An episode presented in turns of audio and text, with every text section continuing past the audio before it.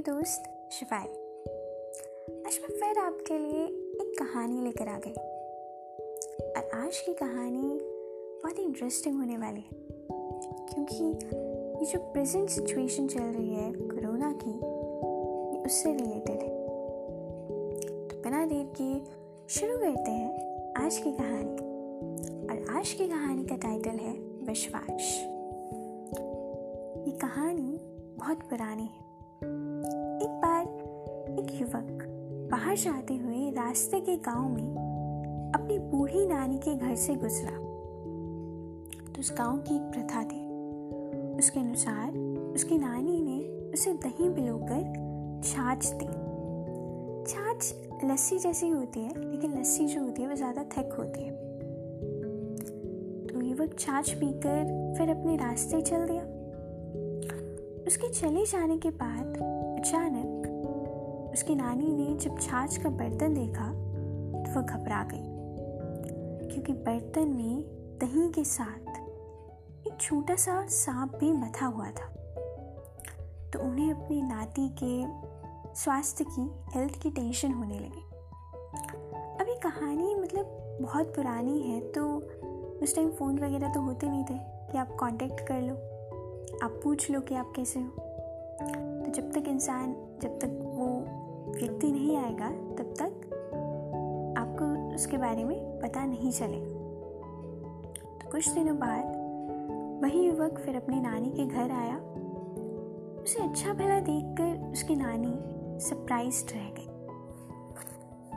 तो जब युवक के पूछने पर उसकी नानी ने उसे सारी बात बताई तो युवक घबरा गया। जब तक उसे पता था कि उसने छाछ पी है, तब तक वो बिल्कुल फिट एंड फाइन था।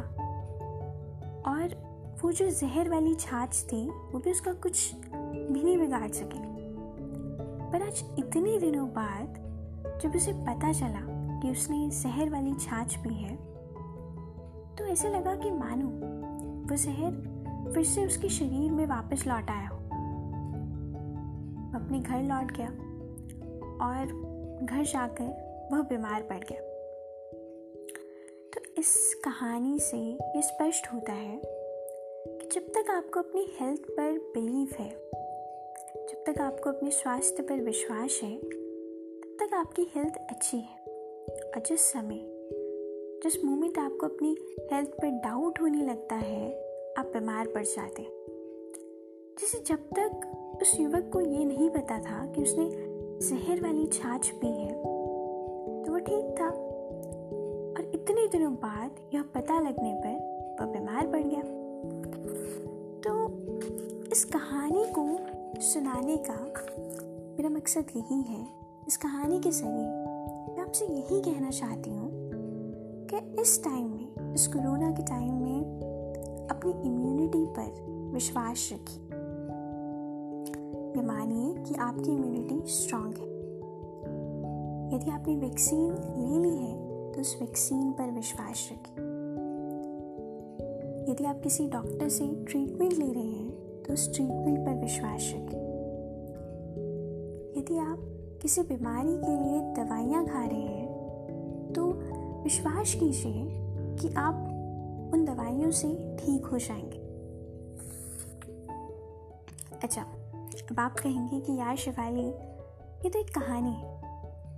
ओके चलो मैं आपको एक रियल लाइफ एग्ज़ाम्पल देती अच्छा एक बात बताइए कि आपने प्लेसिबो इफ़ेक्ट के बारे में पढ़ा है?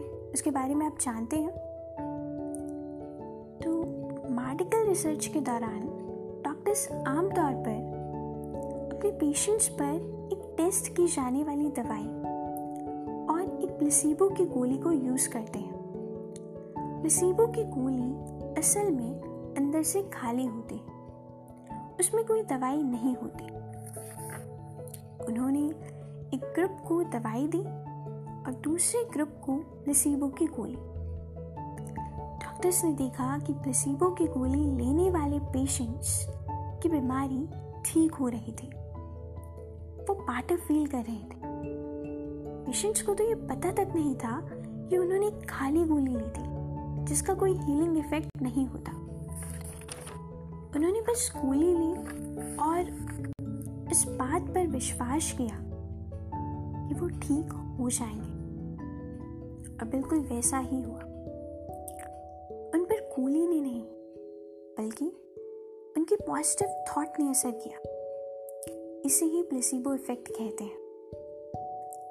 अगर हम किसी वायरस के द्वारा इन्फेक्ट हो जाते हैं तो हमारा इम्यून सिस्टम उससे लड़ने के लिए एंटीबॉडी बनाने लगता है। रोज हमारी बॉडी में न जाने कितने सेल्स मरते हैं और नए सेल्स पैदा होते हैं। हमारी बॉडी हमारी हर बात सुनती है। हमारी हर थॉट पर ध्यान देती है। अगर आप खुद को बीमार समझोगे ठीक नहीं हो पाओगे। आप में से बहुत सारे लोग ये जानते होंगे कि Amitabh sir, Amitabh Bachchan 25 percent liver पर सर्वाइव कर रहे हैं। अभी पीछे काफ़ी टाइम हो गया अब तो। उनकी कोरोना की रिपोर्ट जो थी, वो पॉजिटिव आई थी। लेकिन ये शायद उनकी वेल पावर ही थी और उनका ट्रीटमेंट पर एक बिलीव था। बाद में उनकी जो रिपोर्ट थी वो नेगेटिव आ गई थी और वो बिल्कुल ठीक हो गए थे। तो इस एग्ज़ाम्पल से, उनके एग्ज़ाम्पल से मैं ही कहना चाहती हूँ कि अपनी वेल पावर स्ट्रांग रखिए। बिलीव रखिए, अपनी इम्यूनिटी पर बिलीव रखिए, अपनी ट्रीटमेंट पर बिलीव रखिए। देखिए जो हमारी इंफॉर्मेशन होती है ना वो हमारी थॉट्स की फाउंडेशन होती है। आपने नोटिस किया होगा कि जब आप पॉजिटिव इन्फॉर्मेशन सुनते हैं या पढ़ते हैं तो आपको पॉजिटिव थॉट्स ही आते हैं। जब आप नेगेटिव इन्फॉर्मेशन सुनते हैं या पढ़ते हैं तो आपको नेगेटिव थॉट्स ही आते हैं। होंगे कि पॉजिटिव इन्फॉर्मेशन भी सुनते रहिए और पढ़ते रहिए। न्यूज़ भी सुनिए अवेयर रहिए। लेकिन उतनी सुनिए, जितनी रिक्वायरमेंट है। मैं बहुत दिनों से ये सब कुछ आपके साथ शेयर करना चाहती हूँ। क्योंकि पास्ट फ्यू मंथ्स में मैंने देखा कि लोग बहुत ज़्यादा डरे हुए हैं। बहुत लोग बीमार पड़ रहे हैं। और मतलब कोरोना के केसेस ज़्यादा आ रहे हैं। तो मैं इस पर डर पे पॉडकास्ट बनाना चाहती थी, मैं इस पर पॉडकास्ट बनाना चाहती थी।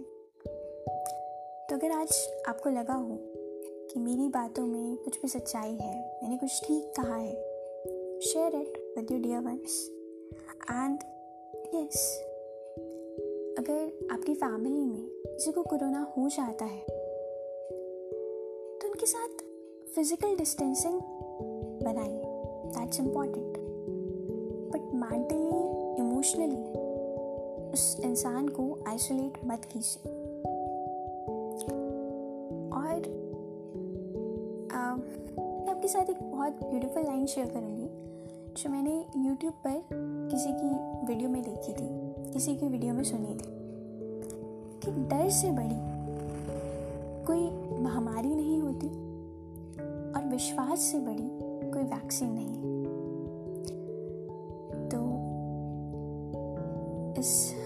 ऑडियो के एंड में मैं बस यही कहना चाहूँगी कि अपनी इम्यूनिटी पर विश्वास रखिए अपना ध्यान रखिए लोगों के साथ फ़िज़िकल डिस्टेंसिंग बनाइए बट इमोशनल डिस्टेंसिंग नहीं। एक बैलेंस रखिए इन्फॉर्मेशन नेगेटिव और पॉजिटिव इन्फॉर्मेशन में एक बैलेंस रखिए ताकि आप किसी भी सिचुएशन में न्यूट्रल रहें। थैंक्स फॉर लिसनिंग मिलते हैं अगले एपिसोड में। Till then bye bye take care